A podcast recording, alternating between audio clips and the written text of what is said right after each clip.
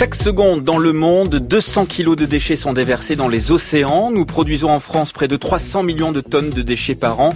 Ça coûte à la collectivité plus de 17 milliards d'euros chaque année. Résultat, la France est équipée de 126 incinérateurs et 236 décharges à ciel ouvert. Sinon, chaque jour, un milliard de pailles sont jetées dans le monde, 9 millions rien qu'en France, et elles ne sont pas recyclées. Alors voilà, nos poubelles cachent nos modes de vie à l'abri des regards. Elles sont débarrassées à l'aube pour être stockées, incinérées, recyclées un peu. Bref, elles sont gérées tant bien que mal, mais problème, ça déborde. Et derrière ce débordement invisible se cache une société de surconsommation, trop d'objets, de produits, d'aliments.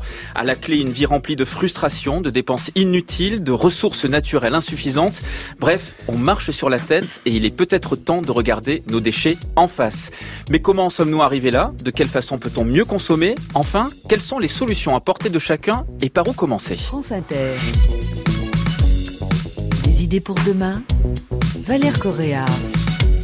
Et si on passait en mode zéro déchet? C'est le thème de ce premier numéro des idées pour demain. Et je suis ravi d'accueillir en studio Fleur Berlingen. Vous êtes directrice de l'association Zero Waste France qui porte la voix du zéro déchet, zéro gaspillage en France. Et Pierre Galliot, vous êtes chef du service consommation et prévention à l'ADEME. L'ADEME, c'est l'agence de l'environnement et de la maîtrise de l'énergie. Bonjour à vous deux. Bienvenue Bonjour. sur France Inter. Bonjour. Euh, Fleur Berlingen, une première question. Vivre en mode zéro déchet, c'est un peu vivre hors du temps, euh, plus produire de déchets, vivre d'amour et d'eau fraîche? C'est vivre peut-être plus simplement. Euh, en revenant à, la, à, à l'essentiel, euh, est-ce qu'on a vraiment besoin de, de, de tous ces produits qui envahissent notre quotidien, qui sont souvent suremballés, etc. Donc c'est vrai que le mode de vie zéro déchet, il passe en premier lieu par une, une remise en question de ce qu'on achète. Euh, mais ça veut pas dire se priver de tout, loin de là. Ça veut dire consommer aussi différemment, en fait, se poser des questions différentes avant d'aller dans un magasin, avant de, de, de faire son choix euh, pour savoir d'une part si le besoin est bien réel, évidemment, c'est la première, c'est la base, euh, mais aussi savoir s'il n'y a pas différentes options et certaines vont être plus productrices de déchets que d'autres. On peut en fait faire une grosse différence rien qu'en changeant certaines habitudes. On va se compliquer la vie avec le zéro déchet? Euh, on se pose plus de questions, donc ça c'est un changement et comme tout changement, il faut un petit peu de temps pour s'habituer, mais on se simplifie aussi beaucoup la vie et on gagne du temps. Euh, on a on a beaucoup de témoignages en ce sens euh, des personnes qu'on rencontre qui se sont lancées ce challenge du zéro déchet au quotidien et puis même tout bêtement parce qu'on n'est pas obligé d'aller jusqu'au zéro déchet tout de suite, euh, il y a plein de choses à faire pour commencer à réduire ces déchets et qui sont de l'ordre d'une petite habitude qu'on va changer au départ. On va bien sûr en parler. Pierre Galliot, réduire ses déchets, est-ce que c'est réduire sa consommation et au final euh, réduire et détruire même des emplois? Alors pas du tout. On est en mode actuellement de surconsommation ou d'hyperconsommation. Donc on parle là d'une autre consommation. C'est aller certainement vers le moins, mais aussi vers le mieux. Et lorsqu'on va vers le mieux, on peut acheter des produits de meilleure qualité. Euh, donc on peut aussi acheter euh, forcément aussi plus local. On peut faire réparer, euh, réemployer. Donc on a simplement une croissance différente qui n'est pas basée uniquement sur le volume, comme c'est le cas actuellement, euh, et sur les flux l'augmentation des flux, mais par contre sur voilà une meilleure qualité de, de production, d'allongement de la durée de vie des produits, et tout ça peut bénéficier à, à l'emploi local. Mais il est clair qu'en tout cas que ça sera un autre type de croissance qu'il faut inventer. Il y a sans doute d'autres idées reçues hein, qu'on va évoquer dans ce premier numéro des idées pour demain, dans lequel on va se demander comment et pourquoi passer en mode zéro déchet, moins jeter, mieux consommer, prendre conscience de ce qu'il y a derrière un objet, de ce qu'il se passe après l'avoir mis à la poubelle. En fait, on va regarder nos déchets les yeux dans les yeux, juste après LA Salami, Generation Lost sur Inter.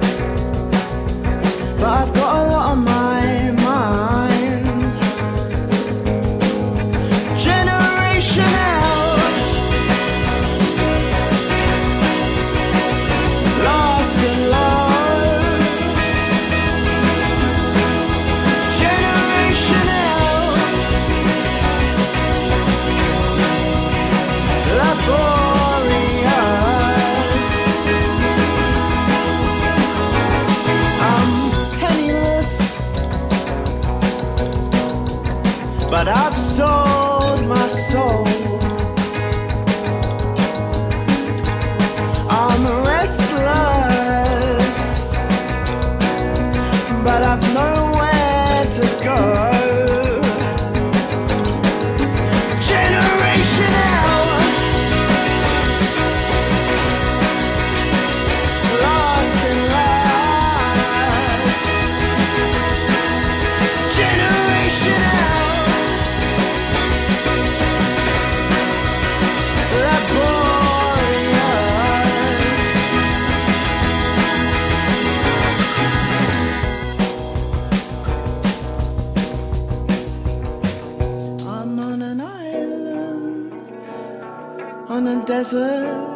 Call my own.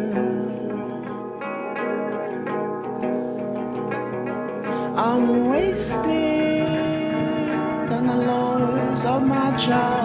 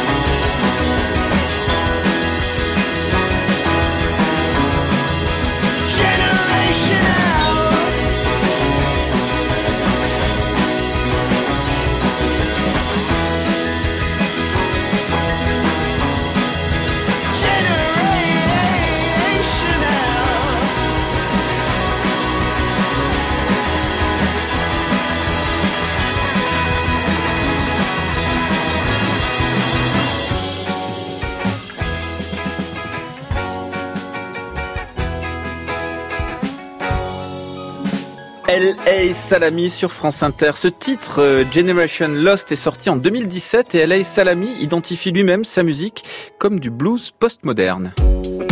Des idées pour demain. Demain tout ira mieux. Valère Correa sur France Inter. Comment passer en mode zéro déchet et pourquoi C'est le thème de cette émission avec Flore Berlingen, directrice de Zero Waste France et de Pierre Galliot, chef du service consommation et prévention à l'ADEME. L'ADEME, c'est l'agence de l'environnement et de la maîtrise de l'énergie. Euh, Flore Berlingen, pas évident hein, pour le citoyen de réaliser ce qui se cache derrière nos déchets alors que les enjeux sont énormes. C'est vrai qu'on a tendance à oublier en fait ce que deviennent nos poubelles, puisque une fois qu'elles sont collectées, une fois que le camion poubelle est passé, elles disparaissent, on les voit plus. Euh, mais en, en réalité, ce qui se cache derrière euh, ces déchets, c'est des installations qui sont polluantes. Et donc certaines populations subissent les conséquences des décharges, parce qu'il existe encore euh, plusieurs centaines de décharges en France. Et donc des décharges, c'est vraiment l'image qu'on a euh, en tête, hein, avec euh, ces déchets à ciel ouvert, etc. C'est aussi moche que ça, quoi. C'est aussi moche que ça et que ça existe toujours, il faut pas l'oublier. Et puis, c'est aussi des incinérateurs, donc c'est des in- installations qui brûlent nos déchets, qui sont polluantes parce qu'on on ne sait pas brûler des déchets sans créer une pollution. Alors bien sûr, il y a des, des, des filtres, etc. Mais tout ça euh, produit aussi des résidus qui sont très toxiques et qu'il faut ensuite emmener dans des décharges pour déchets dangereux. Bref, on ne sait pas solutionner le problème. Une fois que les déchets sont là, on ne sait pas comment les gérer vraiment proprement. Ça n'est pas possible aujourd'hui. Donc, pour nous, la conclusion, elle est toute simple. Il faut réduire à la source. C'est la seule manière d'avoir un mode de, de consommation qui soit réellement durable, soutenable sur le long terme. Alors pour le moment, on réduit pas suffisamment à la source, donc on a des poubelles qui sont bien pleines. Je disais tout à l'heure, ça déborde. Pierre Galliot, qu'est-ce qu'on trouve dans nos poubelles? Il y a différentes catégories de déchets. Hein. Exactement. Alors, on fait des études à, l'ADEME, des études très complexes pour justement voir euh, ce qu'il y a dans les poubelles. Et c'est simple, on les vide. On regarde ce qu'il y a dedans, on fait des moyennes nationales. Alors, en moyenne, on a un tiers de la, poubelle, ce sont des déchets putrescibles, c'est-à-dire en gros des, des biodéchets. Euh, et je rappelle que le gaspillage alimentaire, c'est quand même 30 kilos euh, par habitant et par an. Donc, un tiers de la poubelle. On a 20%, ce sont des papiers cartons. 10% du verre, 10 autres du plastique, 10 autres des métaux et 10 autres des textiles. Donc tout ça, on peut facilement le réduire, on pourra en reparler, et aussi on peut aussi le valoriser, puisqu'il y a des filières notamment de valorisation pour l'ensemble des produits qui ont été évoqués. Et une fois qu'on a fermé le sac poubelle et qu'on vient le chercher euh, à l'aube ou dans la journée euh, en bas de chez nous, où est-ce qu'ils vont ces déchets? Alors ces déchets, Flore l'a expliqué, euh, soit ils vont euh, en centre euh, en centre de tri, alors il y en a à peu près 22%, 17% vont en centre de compostage, il y a aussi la méthanisation, et puis on a à peu près moins de 30% qui vont en valorisation énergétique, et puis euh, Ça, c'est 30%, l'incinération, hein, l'incinération, oui, euh, et 30% qui sont euh, enfouis. Donc il y a une hiérarchie des déchets, c'est d'abord la prévention, ne pas produire de déchets, ensuite la valorisation matière, donc on recycle.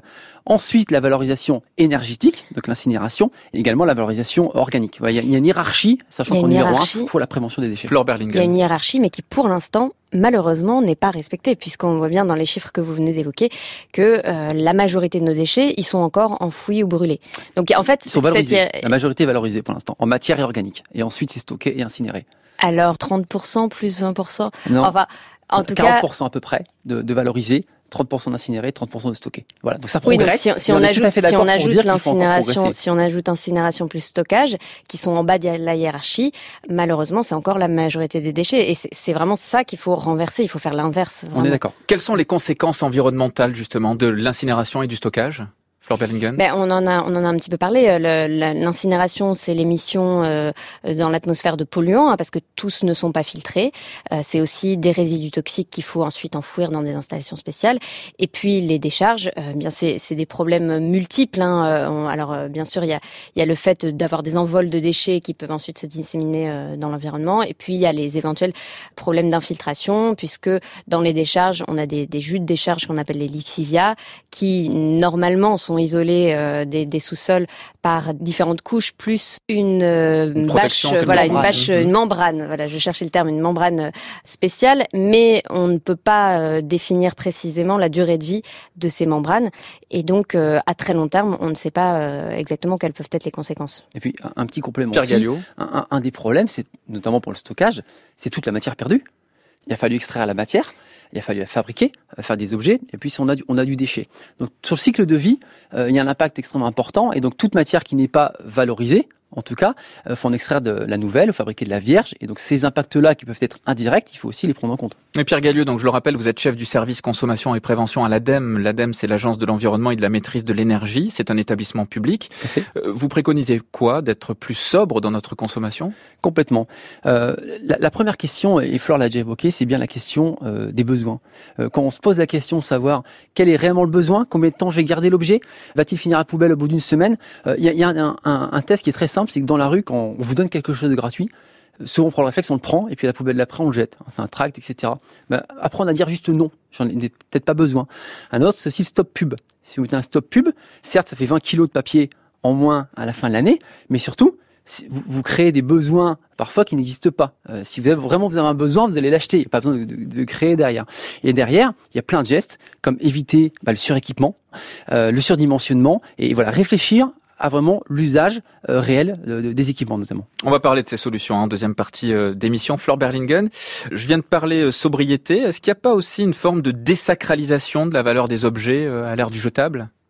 Oui, euh, ça c'est certain. Et puis en fait, derrière chaque objet jetable, ce qu'on oublie, c'est qu'il y a une, une quantité de, de ressources et de, de matières premières, d'eau, d'énergie qui ont été consommées pour le produire, tout simplement. Donc le rasoir jetable, le stylo bic, euh, le tous ces petits euh, objets qu'on peut avoir qui sont à usage unique. Alors la, paille, le gobelet, on en a parlé tout à l'heure. Eh bien, c'est pas seulement quelques grammes de plastique, c'est beaucoup plus que ça. C'est peut-être dix fois plus de, de ressources qui ont été consommées pour produire cet objet qui va être utilisé quelques secondes. Et il y, a un- y a un chiffre, euh, une, une- une information qui, qui illustre très bien ça, qui s'appelle le jour du dépassement.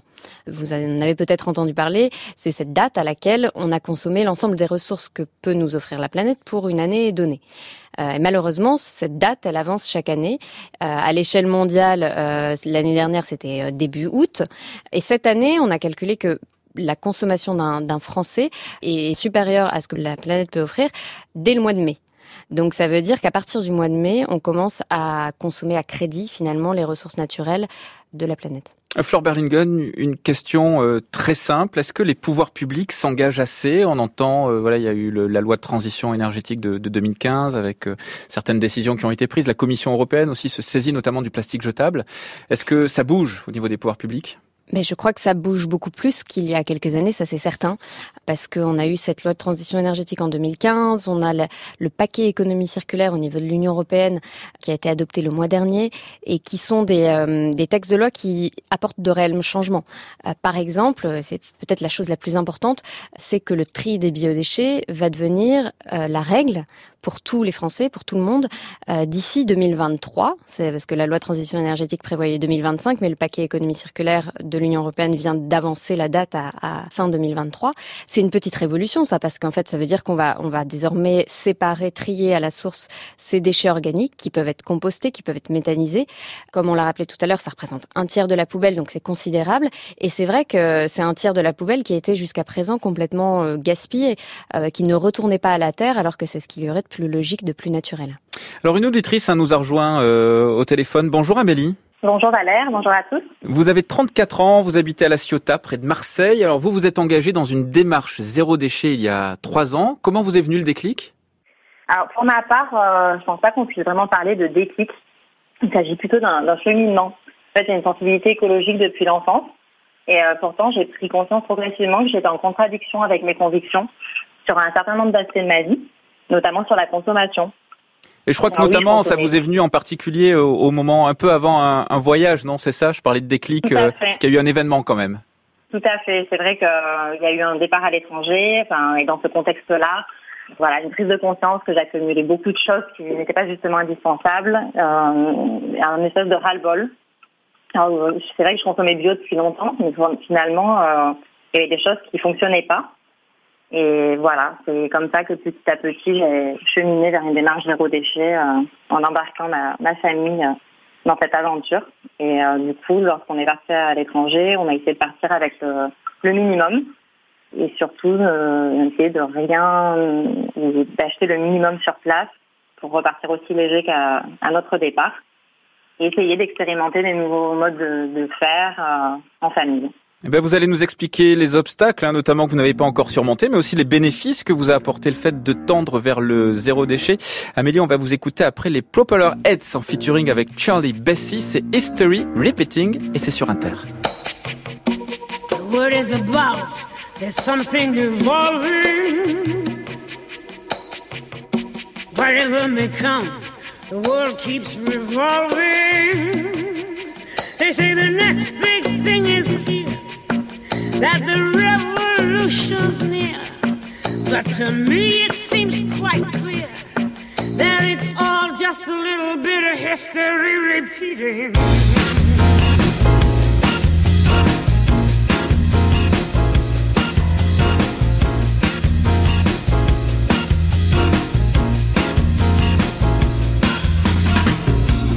Newspapers shout,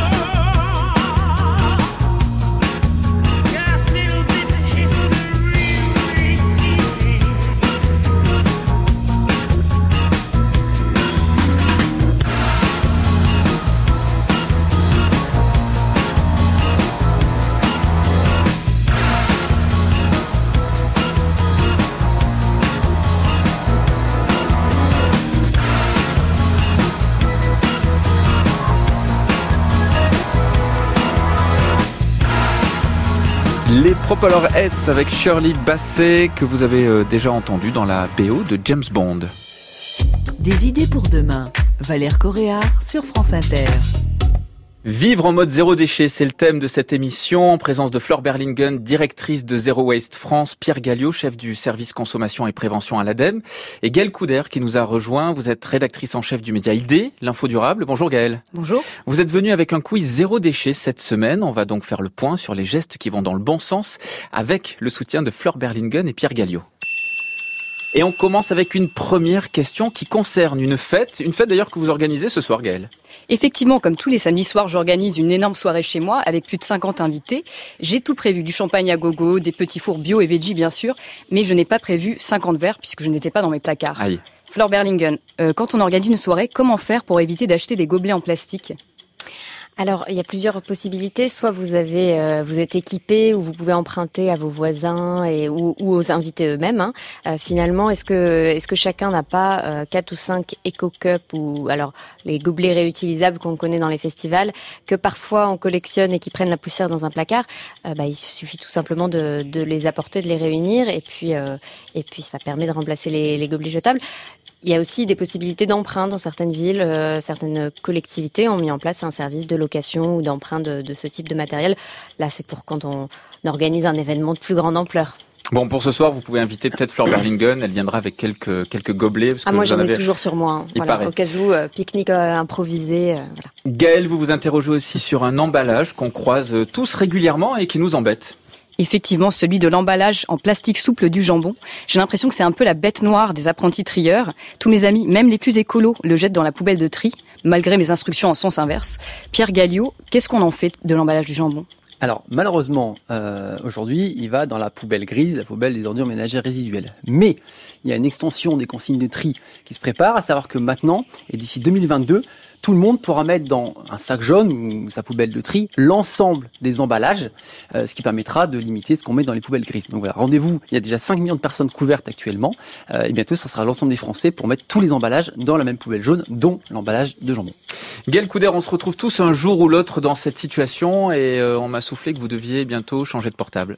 Effectivement, mon smartphone a rendu l'âme. Je savais pas trop quoi en faire, donc je l'ai rangé dans un placard. J'ai l'intention maintenant d'acheter le tout dernier modèle.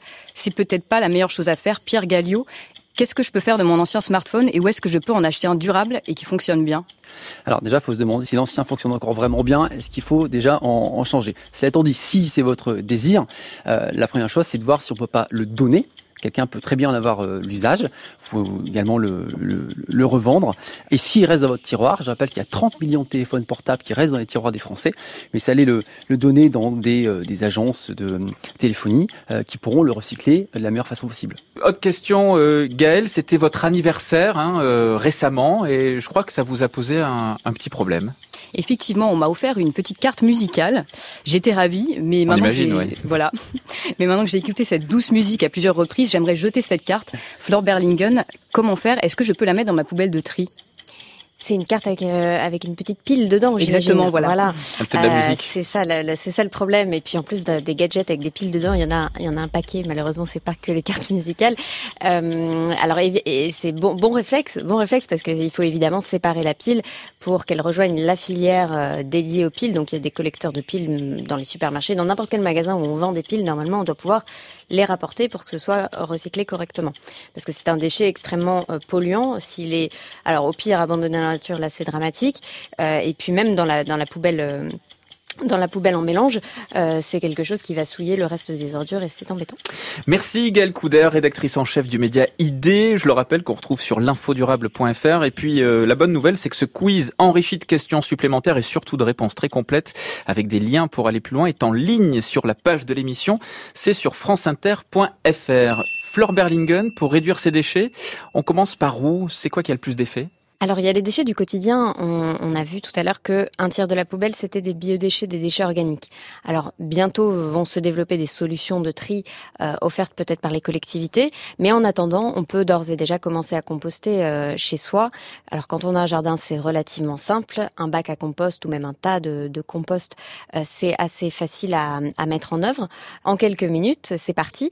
Quand on habite en appartement, c'est possible aussi, grâce au lombricompostage. Là, ça demande de s'équiper euh, et de et de se renseigner, de se former un petit peu parce que le lombricompostage est, est quelque chose d'un petit peu plus euh, sensible euh, au quotidien. Il faut accepter aussi d'avoir des lombrics chez soi. Oui, mais ils ne sortent pas de leur petit lombricomposteur et il faut surtout pas avoir peur de ça parce que euh, ça, ça se passe très bien et c'est c'est une découverte fantastique euh, pour les enfants. Euh, je, je le rappelle souvent parce que c'est un petit écosystème que vous avez à l'intérieur de la maison. Et ensuite, dans, dans les gestes qu'on peut faire euh, en changeant quelques habitudes d'achat, il y a bien sûr le fait d'éviter les, les produits euh, emballés. Donc, essayer systématiquement d'acheter en vrac. Si on a un magasin vrac près de chez soi, évidemment, c'est plus facile. Mais on peut d'ores et déjà aller au marché, par exemple, plutôt qu'au supermarché. Et ça permet d'acheter tous ces fruits et légumes sans le moindre emballage, puisqu'on peut s'équiper d'un cabas et de petits sacs réutilisables euh, en coton, en mousseline, qui permettent de se servir sans le moindre emballage plastique ou papier parce que finalement quel que soit le matériau si c'est de l'usage unique c'est quand même du gaspillage. Puis peut-être un troisième une troisième chose qui va avoir un effet levier incroyable c'est le fait de ne pas acheter de neuf. Essayer de c'est un petit jeu hein, c'est même un défi qu'on a lancé avec euh, notre association. Essayez systématiquement de voir s'il n'y a pas une alternative à l'achat neuf. Parce que l'achat neuf, comme on le disait tout à l'heure, c'est une extraction de ressources pour produire l'objet une consommation de ressources naturelles qui n'existera pas si on l'achète d'occasion, si on l'emprunte, si on le loue, si on fait du troc, parce que dans ces cas-là, on remet un objet en circulation. C'est l'économie circulaire? C'est la vraie économie circulaire, c'est la première économie circulaire, c'est faire circuler les objets avant de penser recyclage même, parce que c'est vraiment ça le, plus euh, allonger la durée de vie des objets, c'est vraiment ça qui permet de faire le plus d'économie de ressources. Peut-être un mot justement, euh, Fleur Berlingen, euh, l'association Zero Waste France a lancé un défi, vous le disiez, en début d'année, rien de neuf. Euh, pour bien comprendre, l'idée c'est d'inciter les gens à ne rien acheter de neuf pendant un an. Alors c'est en dehors des produits de consommation courante. C'est pas un peu radical comme défi et comme euh, position de proposer de rien acheter de neuf C'est à la fois radical et très facile en fait. C'est radical parce que c'est euh, on se pose une question supplémentaire avant chaque acte d'achat. Donc en fait, ça va tout changer. Et en même temps, ça ne change rien dans le sens où il y a des solutions pour à peu près tous les objets, que ce soit mobilier, vêtements, euh, livres, euh, tous les équipements finalement, on peut aujourd'hui assez facilement les trouver d'occasion, les trouver en location. Il y a de plus en plus de plateformes internet qui permettent de trouver directement le titre ou l'objet dont on a besoin. Donc finalement, c'est quelque chose d'à la fois euh, euh, radical qui va être transformateur, qui va nous faire prendre de nouvelles habitudes, qui va changer complètement notre regard sur la consommation. Euh, ça va peut-être changer beaucoup d'autres choses, mais en même temps, on n'est pas dans un dans un sacrifice euh, total. On est juste dans un petit changement de, de réflexe. Oui, le concept de sacrifice est intéressant. Justement, Pierre Galliot, euh, je le rappelle, hein, euh, vous vous représentez l'ADEME, donc c'est l'agence de l'environnement et de la maîtrise de l'énergie. Vous y êtes chef du service consommation et prévention. Pour vous, qu'est-ce qui peut motiver quelqu'un là qui nous écoute à réduire ses déchets? Ouais, Il y a beaucoup de gains possibles. Euh, D'abord, euh, on peut faire simple, désencombrer, faire de la place. Euh, Lorsqu'on accumule les objets, alors ça va de la garde-robe jusqu'à euh, tous les petits équipements et objets qu'on peut qu'on peut conserver. Euh, ça peut être du temps pour les autres, quand on fait soi-même, quand on répare, quand, quand on partage les objets. Fleur l'a évoqué, on, recrée du lien. C'est les repères café qui se développent, c'est aussi ça. C'est beaucoup d'humains derrière. Ce sont des économies financières. Souvent qu'on fait réparer plutôt que d'acheter du neuf, c'est aussi un gain euh, tout simplement économique. Il y a aussi une fibre citoyenne quelque part, on se dit aussi que quand on gâche pas, là je suis sur le gaspillage alimentaire par exemple, euh, on économise euh, de la nourriture, il y a quand même beaucoup de gens qui ne peuvent pas nourrir, euh, se nourrir.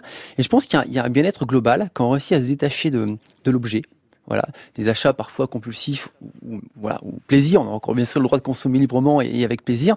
Euh, ça peut amener justement un détachement qui est évidemment positif euh, pour soi. Et on a fait d'ailleurs une étude qui visait à étudier simplement 12 foyers, mais complètement différents, hein. tous les profils. C'est pas réservé à une élite ou, à des écolo warriors euh, pour voir justement ces personnes qui produisaient très peu de déchets si elles étaient heureuses. Eh ben oui, elles étaient heureuses justement de pouvoir contribuer d'une part à un objectif collectif, mais elles-mêmes se sentaient mieux à pouvoir se détacher justement de cette production de, de, de déchets et cette accumulation d'objets.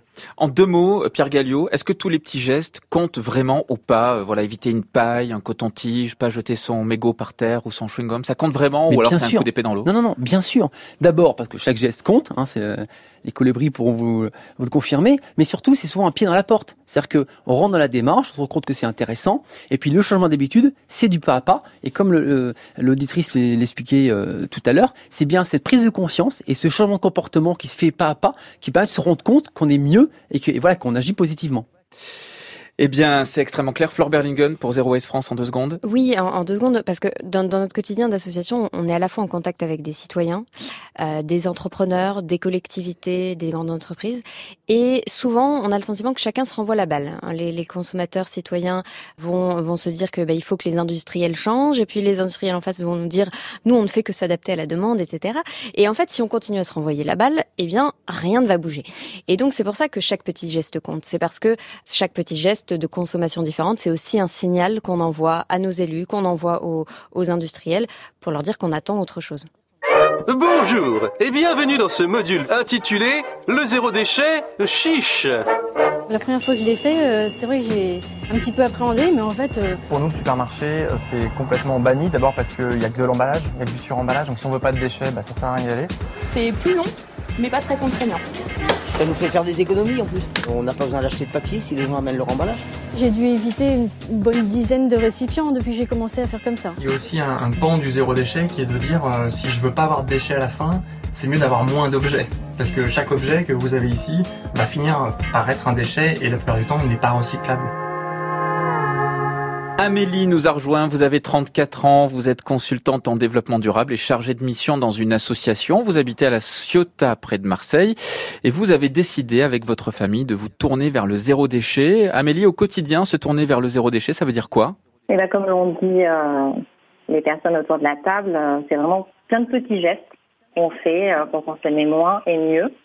Euh, donc c'est beaucoup de faire soi-même. Moi, je fais tous les cosmétiques, les produits ménagers, en tout cas ceux que j'ai pu expérimenter qui conviennent à, nos besoins. C'est aussi euh, réapprendre à cuisiner à partir de, produits bruts. Euh, aller chez le producteur plutôt que d'aller en supermarché.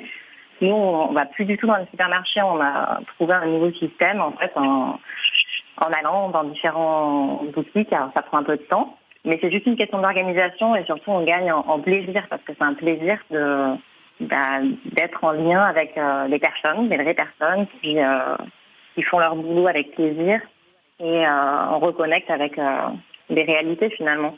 Donc euh, après, ça va être euh, des petits gestes, comme on- vous l'avez évoqué, euh, commander sans paille, sans paille en plastique. Oui, justement, vous avez un enfant. Comment est-ce qu'il vit cet engagement, euh, le petit? Et ben c'est le premier justement à, à faire euh, la réflexion à une personne qui va jeter son mégot par terre ou à, à commander avec une taille. Il est très sensibilisé, euh, forcément, avec euh, nous comme parents. Ce matin, j'ai justement eu la chance de faire un petit atelier dans sa classe. On a fabriqué avec les enfants un- des petites éponges euh, Tawashi. Donc c'est des éponges qu'on fabrique à partir de chaussettes recyclées, enfin des chaussettes usagées, soit dépareillées, voilà, et on les tisse. Ils sont On en quelle classe éponge qui remplace, euh, il est en grande section maternelle. Et ça leur a beaucoup plu. Enfin, les enfants étaient euh, très intéressés. Finalement, ils en connaissent euh, pas mal. Ils ont une bonne con- conscience de la pollution, de l'impact des déchets, et c'est quand même assez encourageant. Donc, euh, c'était chouette. Après, pour revenir à mon fils, il faut pas non plus être trop psychorigide, on va dire. Dire non à tout, ça, ça fonctionne pas, ça va générer des frustrations. Donc, euh, forcément, bah, des fois, comme tout enfant, et il veut des petits bonbons euh, qui sont emballés, malheureusement, euh, un paquet de chips. Donc, il faut aussi euh, faire preuve d'indu- d'indulgence et euh, l'accompagner euh, dans toutes ces prises de conscience, mais sans non plus euh, être trop, euh, rigide. Quels sont les, bénéfices les plus importants pour vous et votre famille d'être euh, passé comme ça en mode zéro déchet? Alors pour moi, c'est vraiment une, euh, une meilleure maîtrise de ce qu'on consomme. Il y a une vraie transparence. Euh, bah, autrefois, voilà, on, on consommait euh, les produits transformés. On ne sait pas vraiment ce qu'il y a dedans aujourd'hui. Je, je sais ce que je mets dans les, ce que je cuisine, dans ce que je j'utilise pour nettoyer la maison, pour euh, prendre soin de nous au quotidien. Donc cette transparence est vraiment quand même le, le côté, euh, le meilleur bénéfice pour nous. Euh, donc ça va avec le côté plus sain aussi. Et puis euh, cette démarche zéro déchet, ça permet de faire rimer euh, écologie avec économie. Donc ça c'est aussi intéressant parce que finalement un produit, le produit à tout faire pour la maison, par exemple c'est du vinaigre, ça coûte euh, 30 à 40 centimes le litre, donc pas grand chose. Et avec on peut faire un peu tout dans la maison. Donc c'est des choses aussi, pour moi c'est un beau levier le côté économique. Et puis aussi, je trouve qu'il y a une côté, euh, ben, c'est une expérimentation qui favorise la créativité. Je, je trouve ça sympa, c'est ludique, il faut essayer de le faire en famille. Euh, voilà, décomplexifier un peu tout ça, pas le, le rendre trop... euh, Reprendre le contrôle en tout cas et simplifier le quotidien. Vraiment, s'il vous plaît, en une seconde, mais j'aimerais vous entendre là-dessus. Sur quoi vous bloquez aujourd'hui? Alors aujourd'hui, bah, dans notre région, on trouve du vrac, mais malheureusement pas tout. C'est encore euh, assez limité. Et donc, euh, je, je continue à produire des déchets. Alors, je suis loin de la du zéro déchet, malheureusement, même si euh, je tends à, l'être. euh, En tout cas, vous avez bien réduit, euh, je pense que vous avez bien réduit vos déchets et, et vous êtes passé en mode zéro déchet. Merci beaucoup Amélie d'avoir partagé votre expérience euh, au micro d'Inter. Alors, pour nous aider à moins jeter, il y a aussi sur le terrain des solutions à portée de tous. C'est le cas du réseau VRAC qui promet, euh, qui promeut et qui promet d'ailleurs la vente de produits alimentaires sans emballage dans les magasins. Célia Renaissant, la directrice de ce réseau, sera dans ce studio pour nous en dire un peu plus juste après Flavien Berger. Brutalisme sur Inter. Des idées pour demain sur France Un peu plus de minutes avant jamais. Ralenti, ralenti, on est trop près. Dernier mot sur la plage d'Acapulco. Tous les deux sous le même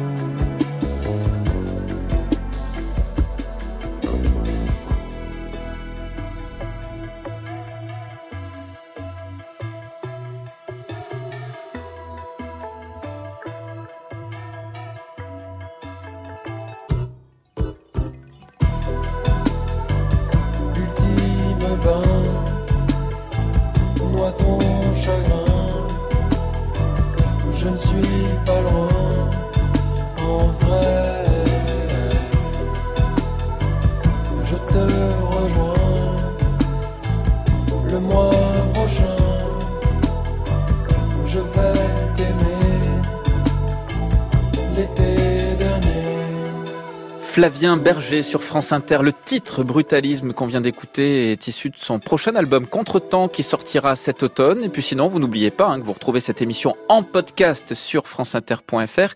Et d'ailleurs, pour célébrer cette série estivale, on voulait vous faire un petit cadeau. C'en est même un gros. L'émission qui sera diffusée samedi prochain est déjà disponible en podcast. Le sujet, manger sain et responsable sans forcément dépenser plus. Êtes-vous libre demain? France Inter. Des idées pour demain. Entendu, à demain. Valère Correa. On accueille en studio Célia Renaissant, directrice du réseau VRAC. Bonjour Célia. Bonjour. Votre association promeut le vrac dans les magasins. Vous pouvez nous rappeler le principe de- du vrac justement et puis ses avantages? Oui, alors le vrac, c'est avant tout une manière de faire ses courses qui permet d'acheter euh, uniquement selon ses besoins, puisque les produits vendus sont présentés sans emballage. Jetable, euh, c'est ce qu'on espère euh, rajouter aujourd'hui à cette définition. Et, euh, et aujourd'hui, les, les, produits qui sont attendus dans, dans, la vente en vrac vont même au-delà de cette définition littérale, puisqu'on on voit que les consommateurs attendent un vrac plus plus plus, c'est-à-dire un vrac qualitatif, un vrac plutôt bio, plutôt local, plutôt de saison. Et du coup, en dépassant en fait cette définition littérale, on arrive à un vrac durable et responsable. Et c'est cette définition-là qu'on a envie aujourd'hui de, de promouvoir. Et à partir de cette définition-là, les avantages sont multiples. On a euh, des avantages euh, d'un point de vue environnemental, où on réduit le gaspillage alimentaire, puisqu'en achetant uniquement la quantité désirée, on Mhm. n'est pas censé gaspiller. Euh, au lieu d'acheter un kilo de farine, par exemple, vous pouvez n'acheter que 180 grammes. Euh, si on fait ses courses en vrac avec des emballages réutilisables, on peut également euh, limiter les emballages jetables superflus. On sait qu'aujourd'hui, cela représente environ un tiers de, de nos poubelles et que, in fine, tout ça prélève des matières premières, des ressources et également induit des gaz, à- des émissions de gaz à effet de serre. Donc ça, c'est sur le, le plan environnemental. Mhm. Sur le point de vue économique, acheter en vrac permet de réduire son budget, puisqu'on achète uniquement la quantité dont on a besoin. On n'achète pas le prix d'un kilo de farine, mais uniquement les 180 grammes. Et qu'aujourd'hui, à produit comparable, le vrac peut être entre 5 et 30% moins cher. Et maintenant, si on se concentre sur la, la définition qu'on a donnée, qui est plus holistique de, de durable et responsable, les autres avantages sont d'un point de vue euh, qualité. Si on est plutôt avec du vrac bio, euh, du vrac de saison, on, va avoir des produits de, de meilleure qualité. Et si on est sur un, d'un point de vue euh, social, on voit aujourd'hui que la relocalisation de la production se fait grâce au vrac en France, en favorisant euh, les, les producteurs français notamment, et crée de l'emploi. Aujourd'hui, euh, le, vrac, on, estime avec Réseau Vrac que ça induit à peu près 500 euh, emplois. Et est-ce que le vrac est développé euh, en France? Parce que, enfin, de ma seule expérience, j'ai l'impression que c'est plutôt dans les magasins spécialisés. Alors oui, et euh, la France aujourd'hui, on peut s'en féliciter, est en avance sur euh, tous ses homologues euh, européens. On est même observé de, près. D'un point de vue magasin spécialisé, épicerie 100% vrac, on en comptait à peine euh, 15 il y a trois ans et on a plus de 160 aujourd'hui sur tout le territoire. Et initialement, le vrac se trouvait dans des rayons, dans les magasins bio, initiés par Biocop. Il y a eu également la, la grande surface avec Auchan qui avait développé un, rayon discount. Et aujourd'hui, on peut trouver du vrac quasiment partout. On va dire à peu près dans presque tous les magasins bio et de plus en plus dans les grandes enseignes de la distribution. Est-ce qu'on peut tout acheter en vrac? Parce que c'est quand même la question qu'on se pose. Euh, C'est la question qu'on se On pose. voit et- sourire, c'est que tout le monde vous la pose sans doute. Oui, tout à fait. On aimerait beaucoup pouvoir acheter euh, tout en vrac, presque tout. Euh, vous pouvez acheter du bicarbonate de soude, du vinaigre, de, de l'huile, du savon, du shampoing, des cosmétiques, du déodorant, des pâtes, du riz, des lentilles, sauf euh, d'un point de vue réglementaire ou technique. Aujourd'hui, il y a deux freins qui peuvent s'opposer euh, au tout vrac. Ce sont soit des freins techniques, des produits qui sont assez fragiles, qui ont des problématiques d'hygiène, comme de, de la compote, euh, du lait végétal, euh, de la confiture, des jus, voilà, qui peuvent pas aujourd'hui euh, en self-service euh, d'un point de vue bactériologique. Et un autre point de vue, c'est réglementaire. Aujourd'hui, les produits qui sont sous AOC, AOP ne peuvent pas être vendus en vrac, comme le, riz de Camargue, par exemple, le piment d'Espelette. On a également le lait cru qui ne peut pas être vendu en vrac et l'huile d'olive. Et là, l'huile d'olive, c'est un règlement euh, européen. Réseau Vrac a réussi pour la France à, alors pas à lever l'interdiction, ça reste interdit, mais à contourner de manière légale cette interdiction et autoriser la vente en quantité à la demande d'huile d'olive en France. En tout cas, à part quelques exceptions que vous citiez, on pourrait imaginer faire nos courses euh, tout Oui. à fait normalement, j'allais dire, ou quasiment normalement, euh, en étant 100% vrac. Tout à fait. C'est aujourd'hui le but de l'association, c'est de travailler avec tous ces fabricants-là pour les accompagner à développer euh, du vrac sur tous ces produits. Merci Célia Renaissance. Je le rappelle, vous êtes la directrice du réseau VRAC.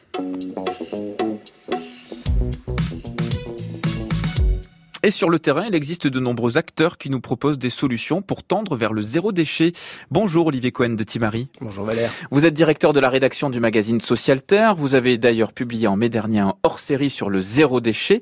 Et vous êtes venu nous parler de trois initiatives remarquables qui peuvent nous aider à avancer dans cette démarche. Et on commence avec ceux qui ont créé, euh, vous nous dites, l'Apple Store du réemploi électronique. Oui, c'est un peu abusif, mais eux, c'est Thibaut, Vianney et Quentin. Ils ont lancé Back Market, pas Black Market comme le marché noir, mais Back Market comme le marché du reconditionné.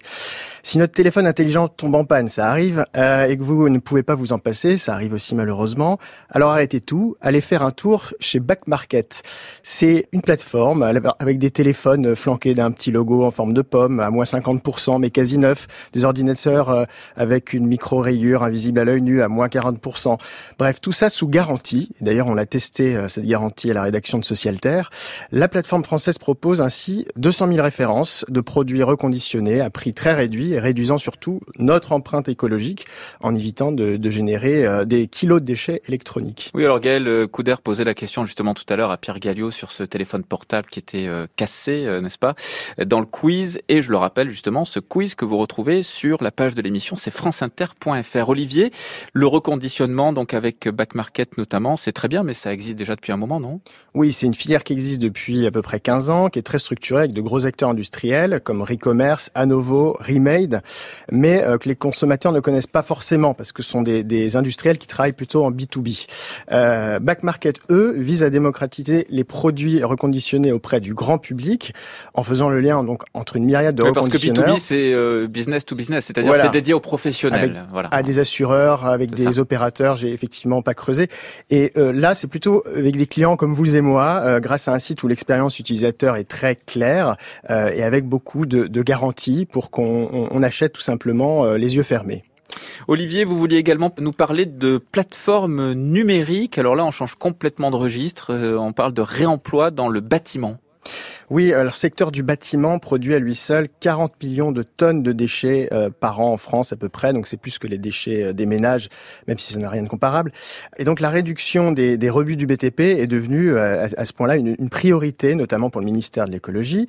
Et pour répondre à ce défi, certains architectes, euh, collectifs, voire même promoteurs immobiliers tentent d'envisager la construction et la déconstruction également, autrement en réhabilitant le réemploi encore. Euh, c'est par exemple le cas de, de la plateforme Matabase, une véritable place de marché pour matériaux de seconde main. Alors on trouve des annonces géolocalisées pour toutes sortes de produits, euh, de la prise électrique au panneau isolant, passant par euh, la poutre en chaîne euh, ou le revêtement de sol, enfin tout ce qui fait votre votre panier, j'imagine, Valère. Bien sûr. Le tout provenant de chantiers de déconstruction et de surplus de chantier. C'est aussi l'objectif du- d'une autre euh, initiative qui s'appelle Cycle Up, qui est une joint venture entre euh, le groupe immobilier ICAD et Aegis et qui recense l'ensemble des matériaux disponibles avec un catalogue selon leur disponibilité euh, et la possibilité de, de réutilisation. Et puis dernière initiative, Olivier, vous vouliez évoquer Besançon, où on facture là-bas désormais selon le poids des ordures ménagères. Oui, et si nous étions taxés en fonction euh, du poids de nos poubelles, bah, c'est ce que font les, les Bisontins depuis 2012. Euh, la ville de Besançon euh, a mis en place une tarification incitative, on l'appelle comme ça, c'est-à-dire que c'est un système de facturation tout simplement qui permet de, bah, de récompenser ceux qui réduisent et trient mieux leurs déchets. Concrètement, une puce est apposée sur le bac de vos déchets, permet à chaque poubelle d'être attachée à une habitation.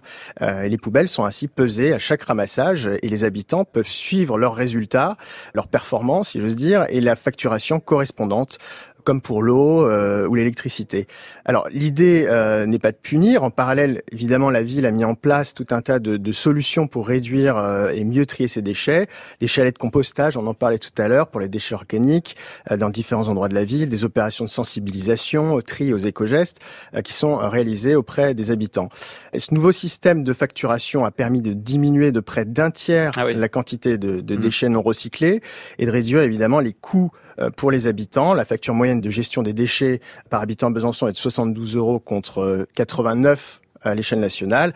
On a encore pas mal de chemin à faire. En 2015, la France euh, n'avait recyclé que 40% de ses déchets contre 66% en Allemagne.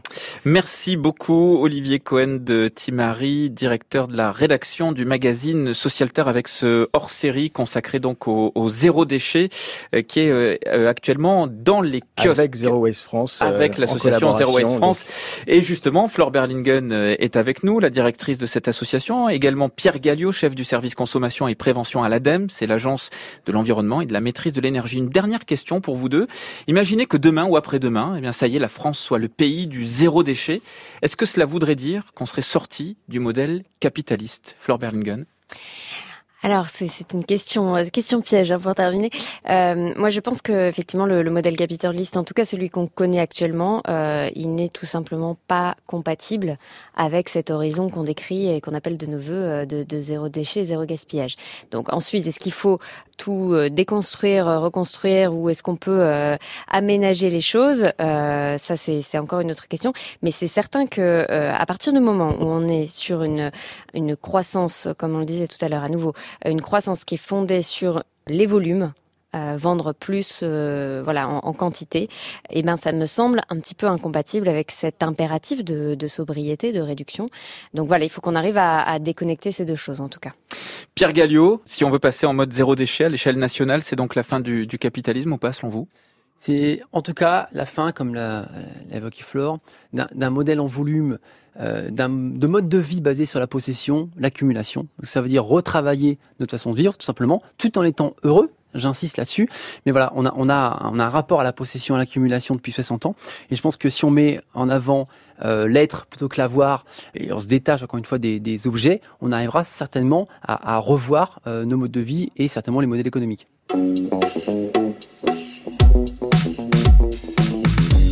Et pour terminer, on vous a proposé de venir avec un livre, un film, un docu ou autre que vous vouliez nous conseiller sur le sujet. Fleur Berlingen, directrice de l'association Zero Waste France, qu'avez-vous choisi?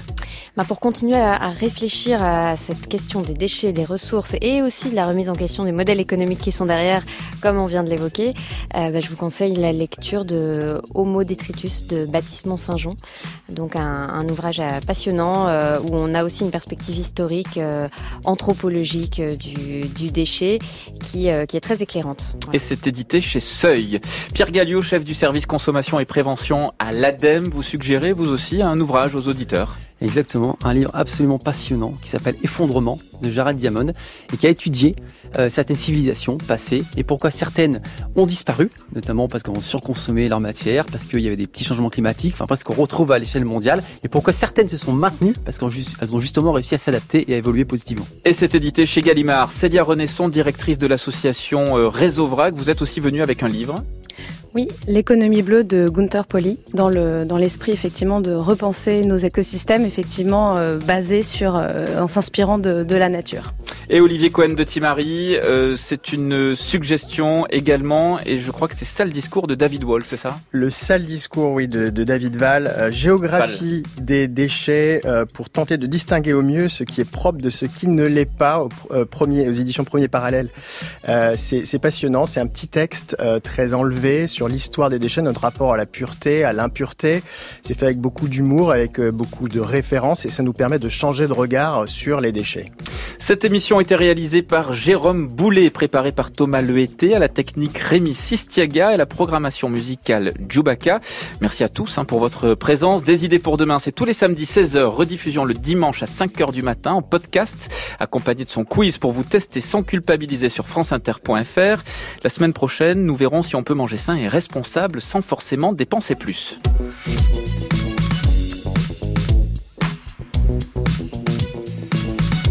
À suivre les Saventuriers avec Fabienne Chauvière qui reçoit euh, Axel Kahn pour la belle histoire de la génétique juste après le flash.